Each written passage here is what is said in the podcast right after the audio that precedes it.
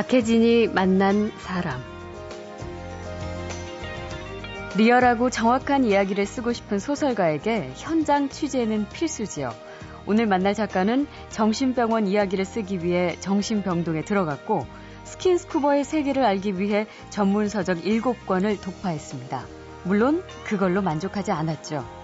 어느 전문 분야나 그, 그 분야에서만 통하는 언어가 있어요. 그렇죠. 소위 은어라고 하는. 음. 이건 또 알아야 되잖아요. 그러네요. 예. 그래가지고 이제 인터넷에서 그 잠수하는 그 스쿠버 다이빙 클럽들이 있어요. 예. 동호회들이요.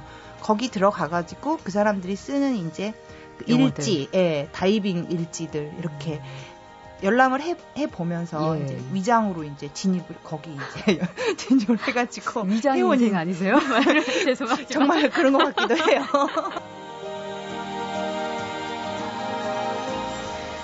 오늘 만날 분은 최근 올해 우리 출판계에서 비상한 관심을 모으고 있는 소설가입니다. 그런데 소설 공부를 독학으로 했습니다. 30대 중반까지 병원 간호사로 부모 형제를 책임져야 했기 때문이죠. 청춘이 사실 좀 고달팠죠. 근데 예. 지금 생각해 보면 그러니까 엄마가 몇 년 아프시고 또 제가 근무하던 병원에서 돌아가셨고 음. 제가 이제 중환자실 간호사였는데 예. 제가 근무하던 중환자실에서 돌아가셨고 또 제 동생들이 밑으로 또 줄줄이 있었고 음. 그 시절에는 그렇게 몇 년씩 입원하고 그러면은 이 집안이 그럼 예, 휘청휘청한 예. 동생들 셋은 또 전부 대학생이었고 음. 맞딸이었거든요. 예. 그러다 보니까 청춘이 이제 그렇게 간 거예요. 독특한 이력과 최근 우리나라 문단에서는 볼 수 없었던 이야기. 잠시 후에 그 주인공 만납니다.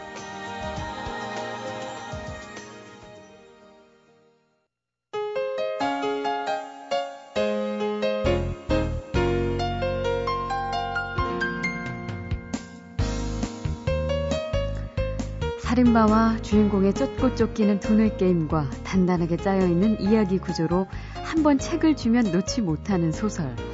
이런 소설은 미국이나 일본, 유럽에만 있는 거라고 흔히 생각들을 하죠. 그런데 최근 우리나라에도 이런 소설이 등장해서 출판계의 주목을 받고 있습니다. 출간된 지 두 달 만에 올해 출간된 국내 문학작품 중에 최고의 판매 부수를 기록하고 최근에는 영화 판권 계약을 하면서 영화 제작까지 확정된 정유정 작가의 7년의 밤. 작품 자체의 인기뿐만 아니라 정유정 작가는 이른바 문학 수업을 받지 않고 간호사로 일하면서 독학으로 소설을 쓴 이색적인 경력까지 갖고 있어서 문학을 꿈꾸고 있는 보통 사람들에게도 아주 반가운 희망을 주고 있습니다. 주인공 정유정 작가를 만나보겠습니다. 어서 오십시오. 안녕하세요. 네, 반갑습니다. 반갑습니다.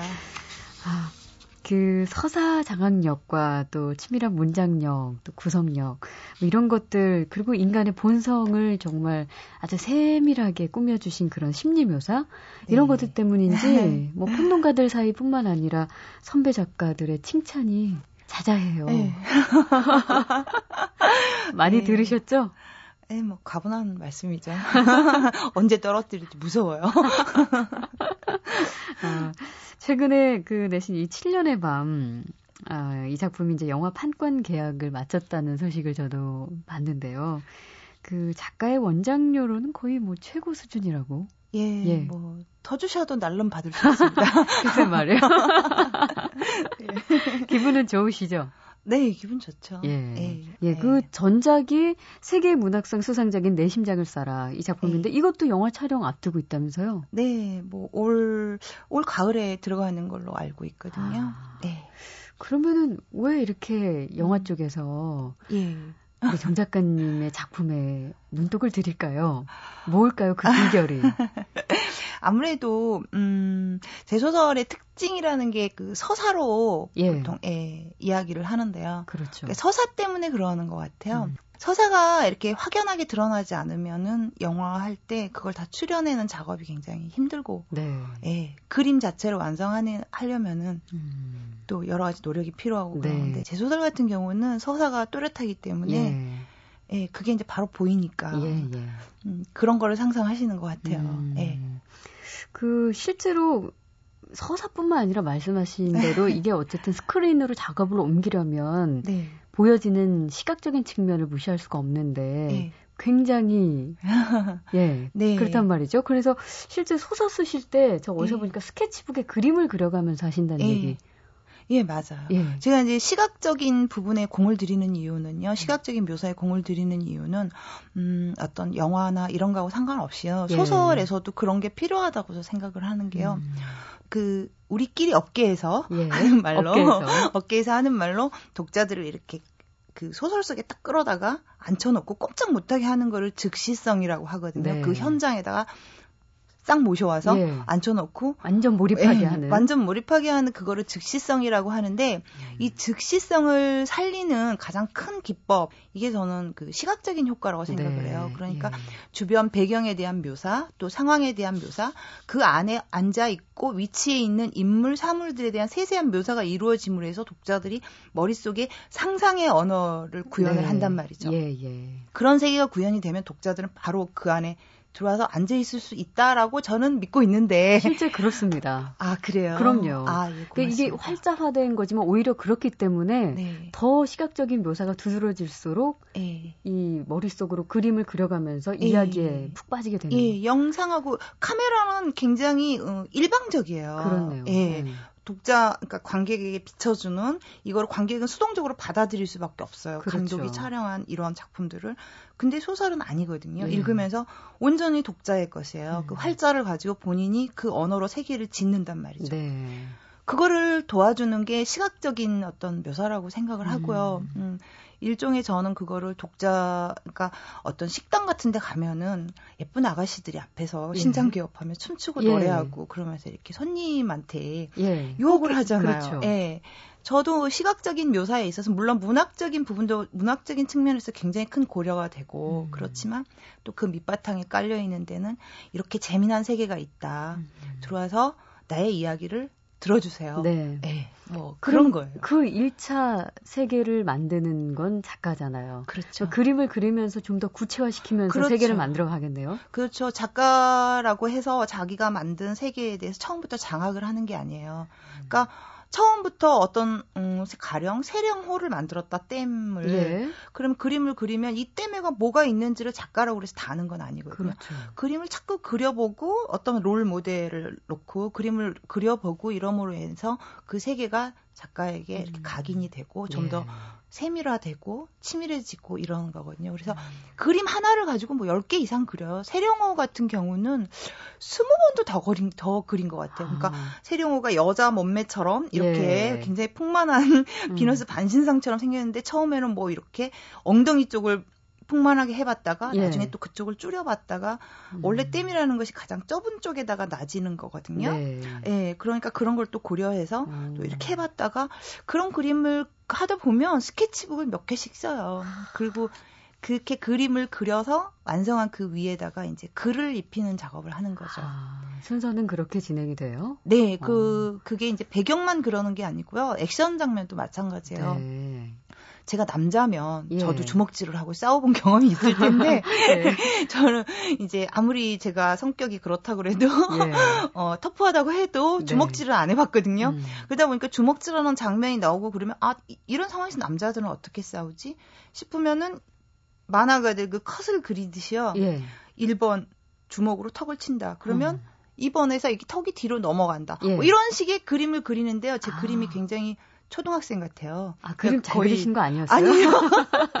인간을 그리면 거의 개미 수준의 그림이 그 나오는데 얼굴 크고 그 몸 예, 이렇게... 몸만 이렇게 막대기처럼 이렇게 있는 그런 그림을 그리면서 액션에다 1번, 2번 이렇게 붙여가지고 어... 그 이제 장면을 만들죠. 예. 그렇게 만들고 나서 거기에다가 그 순서에 맞춰서 그 장면을 묘사를 하는 거예요. 음. 그래놓고 이렇게 보면은 그림하고 똑같거든요. 네. 그러면 이제 독자가 볼 때 이 장면에서 이렇게 싸우는구나. 아, 이렇게 상상할 수, 예, 상상할 수 있도록 그런 노력을 좀 기울이는 편이죠. 아, 예. 작업이 만만치 않네요. 그럼요. 이게 즐겁게 생각하면 즐겁지만 예. 바로 나오는 게 아니니까. 그렇죠. 그림 그릴 때만 즐거워요. 그러니까 창작의 작업이라는 늘 이렇게 어렵습니다. 근데 그렇게 재밌다는 이 7년의 밤이 네. 소설이 네. 이제 스토리를 잠시 짚어보면 네. 우발적으로 소녀를 살해한 뒤에 죄책감으로 미쳐가는 한 남자 그리고 음. 딸을 죽인 범인의 아들에게 복수를 감행하는 그 남자의 대결. 이렇게 대략 이제 우리가 예. 알고 있습니다. 하지만 예. 안 보신 분들을 위해서 예. 청취자들에게 잠깐 예. 예. 이야기를 좀 더 해주신다면 그 이런 이런 이야기를 하면 스포일러를 피해서 이야기 이야기하기가 참 그, 힘들어요. 글쎄요, 저도 예. 그래서 그냥 예. 제가 넘긴 거예요. 제가 스포일러가 될까봐. 이게 이제 예. 액자 소설의 형태예요. 예. 바깥은 7년 후에 그러니까 이 범인의 아들이 살인마로 알려진 범인의 아들이 세상 끝으로 이렇게 내몰리면서 음. 자기를 내모는 사람이 누군가 이런 거를 추적해가는 과정 네. 그리고 결국에는 자기가 그토록 음, 자기를 이런 식으로 만들었던 아버지에 대한 어떤 미움 원망. 이런 것들을 예, 원망 음. 이런 것들을 극복하고 그러니까 화해까지는 아니지만 자기가 최소한 아버지의 아들이라는 것을 받아들이는 예. 예, 이 과정까지가 바깥의 이야기죠. 아. 굳이 장르를 나누자면 네. 성장 소설에 해당이 되는 거고 안쪽에 있는 이야기가 7년 전에 예. 이제 말 그대로 금방 아나운서님이 소개하신 대로 음. 두 남자의 대결 정말 어, 남자들이 되게 얼마나 살벌해요. 정말 예. 살벌한 세계를 끝장을 한번 보여주고 싶더라고요. 어, 어. 이제 그러다 보니까 어, 좀 마지막에 가면 한바탕 해주는 장면도 좀 나오고 예, 예. 예 그렇습니다. 음. 환하게 웃으시니까 갑자기 한바탕 해주는 장면을 하면서 환하게 웃으시니까 갑자기 오영재를 보이나요? 아, 그 이제 전작이 내 심장을 네. 쏴라예요. 네. 이제 이거는 정신병원을 탈출한 사람들의 이야기 그 서사 구조인데 네. 그잭 니컬슨이 출연했던 유명한 영화가 떠오르더라고요. 그 네. 뻐꾸기 둥지 위로 날아간 새. 네. 이제 거기에는 삶을 포기하지 말라. 이제 네. 전반적으로 이런 메시지가 깔려 있는데 네. 7년의 밤을 보면은 주인공들을 아주 집요하게 괴롭히면서 거의 희망을 앗아가는 느낌. 음. 그새 작품에서는 아 이번에 무슨 얘기를 하고 싶었을까 네. 궁금해져요. 네, 이렇게 이제 말씀을 드리면 좀 생뚱맞은 말일 수도 있는데, 어 그래 할 수도 있는데 음. 사실 제 데뷔작이 음, 세계 청소년 문학상을 받았던 내 인생의 스프링 캠프거든요. 그렇죠. 15살 소년 소녀의 모험기인데 내 인생의 스프링 캠프와 내 심장을 쏴라와 음, 7년의 밤은 어, 연작의 형태를 가지고 있어요. 테마면에서 예. 주제가 아니라 테마라는 게 그 작가에게는 보통 작가가 어 작품을 얼, 얼만큼 쓰든 인생에서 그 사람이 다루는 테마는 음. 그렇게 많지 않다고 해요. 그래요. 예, 주제는 여러 가지가 될 수가 있는데 음. 테마의 경우에는 보통 한 개, 두 개, 예. 예, 이 정도라고 하는데요.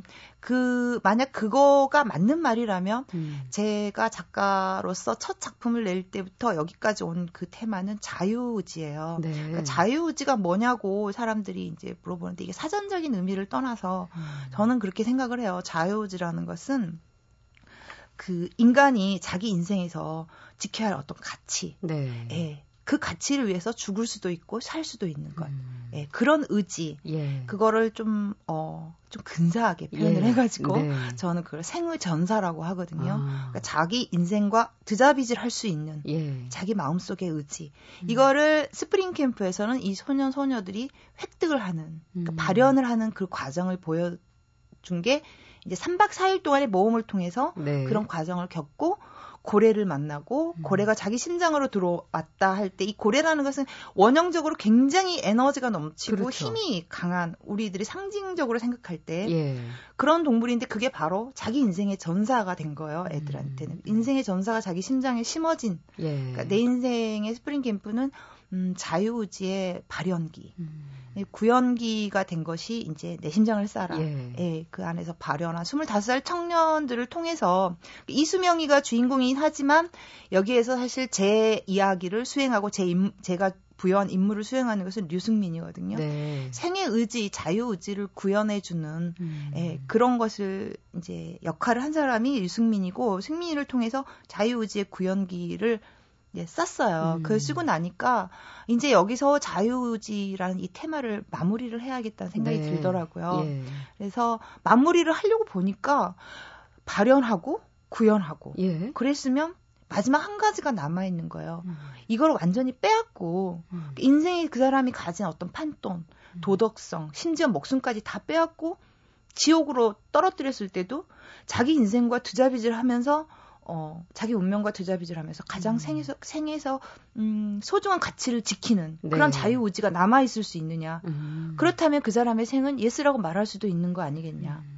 그런 생각이 들었었어요. 네, 네. 예, 그래서 이거를 넘어가야 이 테마가 마무리가 되겠다 하는 음. 생각이 들더라고요. 어떻게 보면은 그 인간이 가지고 있는 이중적인 내면의 본성 예. 같은 것을 조금 더 건드려 보고 싶었던. 예, 그렇죠. 예. 예, 본질적인 것을 보여주고 음. 싶었죠. 인간이 보통 착한 사람만 있는 것도 아니고 악한 사람만 있는 것도 아니고. 그렇죠. 최연수를 보면 정말 한심한 면이 있지만 어떤 면에서 보면은 한심하고 나약하지만 어떤 면에서 보면 인간의 존엄성 내지는 음. 어떤 조금 과장돼서 말하면은 음, 위대함 이런 네. 것도 가지고 있는 음. 인간은 누구나 그렇다고 그렇죠. 생각해요. 자기의 어떤 가치를 위해서는 어, 위대해질 수도 있고 음. 어, 자기 욕망을 위해서는 정말 치사해질 수도 있는 네, 게 인간 비열해질 수도 예. 있고 음. 그런 것들을 보여주고 싶었어요. 음. 네. 자, 박혜진이 만난 사람, 어, 최근 출판계 최고 화제의 작가, 올해 출간된 국내 문학작품 최고 판매 기록에 영화화까지 결정된 7년의 밤의 정예정 작가를 만나고 있습니다. 박혜진이 만난 사람. 그 참 이렇게 탄탄한 이야기 구조로 서사를 이끌어 가려면은 네. 철저한 사전 취재가 필요할 텐데 굉장히 유명하십니다. 네. 취재 열심히 하는 작가로. 그래서 그 어. 전작이었던 내 심장을 살아 같은 경우는 실제로 예. 정신병원에서 네. 한 일주일 정도 일주일 예, 생활을 하셨었다면서. 근데 그거 네. 가능해요, 그게? 안 가능하죠. 예, 네. 예. 그러니까 병, 정신병원이 되게 폐쇄적이에요. 잘 보여주지 않고 외부인을 들여놓지 않는데 이제 저 같은 경우는 특별 케이스로 네. 예, 전직이 제가 그 건강보험 심사평가원에 근무를 했어요. 그러셨죠. 예. 예. 그러니까 이제 선배가 음. 그쪽이 이제 병원 감사 기관이거든요. 예. 이제 그러다 보니까 연줄이 이렇게 닿아가지고 음. 원장님을 이제 소개를 시켜줬어요. 광주 네. 근교에 있는 정신병원을. 예, 예, 예. 그렇게 해서 취재 허락을 받았고 굉장히 협조적으로 아. 예. 취재할 수 있도록 해주셨어요. 근데 음. 사실은 소설을 쓸 때 저는 취재를 이렇게 많이 하는 이유가 딱 두 가지가 있어요. 음. 하나는 그 상황에 어떤 리얼리티를 부여하기 위해서 그렇죠. 취재를 하고 또 취재를 하기 위해서는 미리 또 바탕이 되는 공부를 해야 예, 하고 예. 사전 지식을 예, 가져가야 되니까. 그렇죠. 두 번째에서는 그 상상력이라는 것은 음. 소위 독창성이라는 것은 지식에서 출발한다고 믿어요. 네. 아무것도 없는 데서 나오는 상상이라는 것은 음, 망상이라고 생각해요. 예, 예. 뭘 알아야 상상도 할 수 있고 음. 어, 창의성도 나올 수 있는 거라고 생각하기 때문에 그래서 취재와 그 공부를 굉장히 중요시 하는데요. 예. 사실 그게 작가의 작가의 기본 본분이라고 생각하는데 예. 제가 이제 취재를 열심히 한다 이렇게 음 그거에 대해서 이제 화제 비슷하게 된 거는요. 정신병원에 들어갔기 때문에 그런 게 아닌가. 그런 이게 쉽지 않은 예. 일이니까요. 예. 예. 예. 근데 굉장히 즐거웠어요. 그 생활이요. 어, 이거 예. 이거 어떻게 이해해야 될까요? 어떤 그, 점이 즐거우신 거예요? 예, 거기 들어가 있으니까 예, 굉장히 저하고 환경하고 잘 맞더라고요. 아니 그 현재 그 당시에 그 정신병원에 네. 있는 환자들 경우에는 네. 정 작가님을 어떻게 받아들인 거? 같이 뭔가 네. 사연이 있어서 같이 들어온 환자로? 아니요, 그건 아니고 작가라는 것을 알았어요. 왜냐하면 예, 어. 환자로 들어가기를 제가 원했는데 그 주치의 선생님이 그렇게 하면 환자들이 어, 마음을 열지 않는데요. 아. 안 돼요, 금방. 그러니까 음. 이 사람이 우리 과냐 아니냐를 아. 예 금방 안 돼요. 예, 예. 그랬을 때 저 사람이 들어온 목적이 뭐냐 수상쩍다 이러면 마음의 문을 안 연다는 것이 음. 상처받으니까. 예, 차라리 그게 그러니까... 세상에서 예, 가장 상처받은 사람들이거든요. 그 그렇죠. 그 사람들이 인간에게. 예. 그래서 저한테 차라리 아예 처음부터 나 작가다. 음. 그러니까 취재하러 왔으니까 도와달라 이렇게 음. 하고 어, 해라 예, 그러더라고요. 예, 예. 그렇게 해서 들어갔는데 어, 너무너무 환영을 해주는 거예요. 막, 그래요? 예, 너무 즐거웠어요. 어. 날마다 누구 눈치를 볼 필요가 없는 거예요. 예, 예. 예. 같이 어울려가지고 기차놀이 하고 다니고요. 아, 예. 거짓말은 있는 대로 다 하고 그 무슨 거짓말을 하느냐면요. 그 프로그램이 있거든요. 음. 다이어트 프로그램도 있어요. 네, 네. 그 정신과 약이 약간 살을 찌게 하기 때문에 음. 그래가지고 그 키 몸무게 이걸 써야 돼요. 네. 그래가지고 제가 거기다가 연예인 몸무게를 썼다는 거 아니에요? 49kg. 예. 그래가지고 혼났죠. 다른 다른 환자한테? 아니요, 거기 아, 선생님. 아. 이러시면 안 된다고. 네, 왜 연예인 몸무게? 이렇게 거짓말을 해가지고 환자들의 물을 흐려놓냐고 야단 맞고 그랬어요. 예. 아, 그 환자들 마음의 문을 열기도 쉽지 않았겠네요. 뭐, 어, 왜냐하면 예. 취재 형식이라는 게 아무리 밝혔지만. 예. 뭐 부담스러울 거 아니에요. 그렇지 않아요. 아, 그러니까 아, 그래요? 예, 뭐 제가 경계심을? 버리면, 예, 제가 경계심을 버리면 그 사람들은 굉장히 순수해요. 음. 그래 가지고 와 가지고 어, 마음의 문을 금방 열어요. 아무튼 그 특유의 기발한 뭐랄까요 기발함 진짜 그 기발함 때문에 또 그런 작품이 나온 것 같고 이 7년의 밤 이번 작품에서는 네. 이제 댐을 폭파시켜서 스몰시키는 그런 설정이 네. 있는데 이번 경우에도 그 댐 유역 마을에 대한 묘사나 어떤 등장인물의 스쿠버 다이빙에 대한 묘사가 굉장히 구체적이고 시각적인데 음. 이거는 또 어떤 방식으로 그럼 취재를 하셨어요? 제일 힘들었던 게 사실 스쿠버 다이빙이에요. 저는 음. 수영도 못 하거든요. 네. 예. 그 땅 짚고 헤엄치기 외에는 제가 못 하기 때문에 예. 어 처음에 책을 한 일곱 권 정도 사서 공부를 미리 했어요. 예. 남편이 119 구조대예요. 아, 그래요? 예. 예. 119 구조대에는 잠수 파트가 있어요. 네. 잠수 교관이 이제 남편하고 동료고 음. 소개를 시켜 주겠다고 그러는데 가면 이제 전문 영어로 저한테 뭐라고 할 거 아니에요. 그렇죠. 그래 가지고 한 일주일, 이게 한달 동안에 7권을 공부를 했어요. 예. 그러니까 맨 처음에 잠수 매뉴얼부터 잠수 의학까지 아. 공부를 해가지고 이제 가서 인터뷰를 하니까 이제 알아먹겠더라고요. 예, 예. 무슨 네. 말인지를. 네, 어, 굉장히 신나더라고요. 예. 저렇게 전문 용어를 내가 알아먹다니 이러면 저에 대한 갑자기 예. 자부심이 생기면서 네, 네. 그래가지고 와가지고 그거를 이제 또 취재한 걸 가지고 와서 음. 노트 정리를 해놓고 보니까 중요한 건 뭐냐면 그 파트에서 어느 전문 분야나 그, 그 분야에서만 통하는 언어가 있어요. 그렇죠. 또 이 은어라고 하는. 음, 음. 이런 것들은 또 이런 잠수 교관님한테 들은 이야기는 FM이에요. 예. 이건 또 알아야 되잖아요. 그러네요. 예. 그래가지고 잠수, 이제 인터넷에서 그 잠수하는 그 스쿠버 다이빙 클럽들이 있어요. 동호회들이요. 예. 거기 들어가가지고 그 사람들이 쓰는 이제 일지, 예, 다이빙 일지들 이렇게 음. 열람을 해, 해 보면서 예. 이제 위장으로 이제 진입을 거기 이제 진입을 해가지고 위장 회원인 아니세요? 죄송합니다. 정말 그런 것 같기도 해요.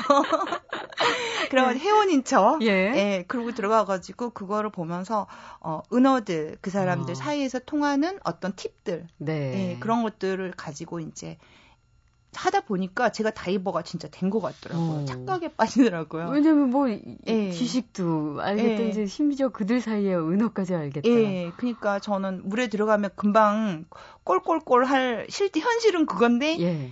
느낌은 내가 물에 들어가면 막 50m까지 들어갈 수 있을 것 같은. 뭐 그런 과대망상에 아, 빠져가지고 그, 그런 식으로 취재를 아주 꼼꼼하게. 네. 좀 그래도 남편분께서 도움이 많이 됐네요. 그래도. 네, 뭐, 제 남편이야, 뭐. 너무 많이 네.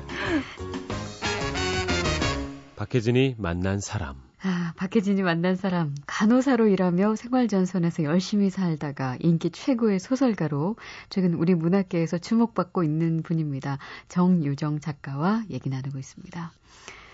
어, 조금 전에 본인께서 직접 말씀도 해주셨지만 뭐 국문과나 문학과를 나온 게 아니라 원래 원래는 간호사로 한 5년을 일하시고 예.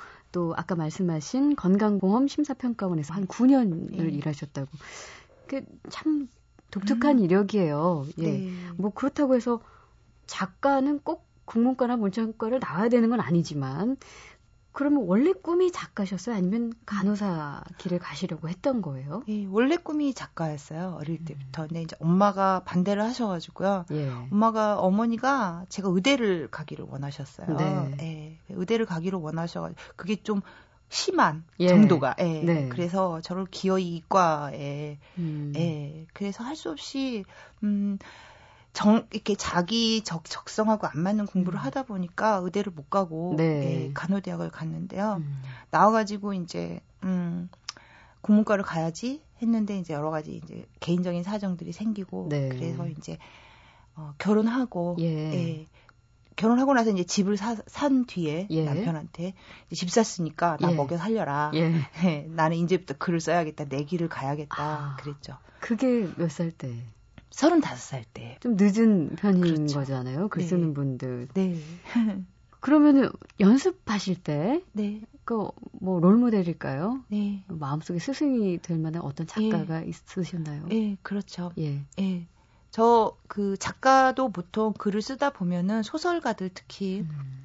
자기가 어떤 과인가 예. 하는 정체성. 나는 어떤 작가가 될 것인가 하는 정체성을 아는 게 제일 음. 중요하다고 봐요. 예. 예. 저 같은 경우는 이런 롤모델을 제시해준 분이 음, 찰스 디킨스와 스티븐 킹이에요. 예, 예. 예. 찰스 디킨스의 인물들과 스티븐 킹의 어떤 이야기의 심형 구조들을 보면서 아 나도 이런 이야기꾼이 되고 싶다. 음. 즐거운 이야기를 들려줄 수 있고 또 뒤돌아서면은 몇 가지 어떤 삶에 대한 어, 질문을 던져볼 수 있는 음. 통찰을 보여줄 수 있는 네. 그런 이야기를 들려줄 수 있다면 그리고 꾸준히 일정 수준에 달한 이야기를 내놓을 음. 수 있다면 그 작가는 저는 성공한 작가라고 봐요. 네. 그런 면에서 디킨스와 스티븐 킹을 굉장히 음, 높게 보는 거고요. 제 예. 스승으로 생각을 하고 그분들에게 또 그런 이야기하는 방법들을 음. 배우고 또 자세를 배우고 네. 예. 예. 그랬어요. 음. 아, 그러면은 근데 그 그렇게 의대에 가길 원하셨고 사실 네. 꿈이 원래 작가였지만 네. 그 어머님이 오랫동안 네. 나쁘셨어요. 어, 예. 예. 그것 때문에 사실은 음, 중간에 20대 청춘이 사실 좀 고달팠죠. 근데 예. 지금 생각해 보면 그러니까 엄마가 몇 년 아프시고 또 제가 근무하던 병원에서 돌아가셨고 음. 제가 이제 그 중환자실 간호사였는데 예. 제가 근무하던 중환자실에서 돌아가셨고 또 제 동생들이 밑으로 또 줄줄이 있었고 음. 이제 그런 것들 때문에 그 시절에는 그렇게 몇 년씩 입원하고 그러면은 이제 집안이 그럼요 예, 휘청휘청한. 예. 동생들 셋은 또 전부 대학생이었고 음. 맞딸이었거든요. 예. 그러다 보니까 청춘이 이제 그렇게 간 거예요. 음. 그래서 이제 결혼을 하면서 남편한테 그랬어요. 집 사면 나는 음, 음. 내 인생을 가겠다. 그러니까 오케이 하더라고요. 예. 예, 뭐 그때 무슨 말 못 하겠어요. 예. 그래서 진짜로 이제 그만둔다고 했을 땐 좀 황당했을 거예요. 말은 안 하지만. 예. 예. 그래요. 응급실 간호사로 일하며 동생과 어머님의 병 수발을 하느라 그렇게 20대가 다 가고 독학으로 소설 공부를 해서 올해 발간된 국내 문학작품 최고의 판매 기록을 세우는 인기 작가가 됐습니다. 어, 최근 작품의 영화화로 더 화제가 된 소설가 정유정 씨를 만나고 있는데요. 아직 나눌 이야기가 한참 남았는데 시간이 벌써 다 돼버렸네요. 오늘 여기에서 인사를 나누고 정유정 작가와 내일 한 번 더 만나겠습니다. 고맙습니다. 감사합니다.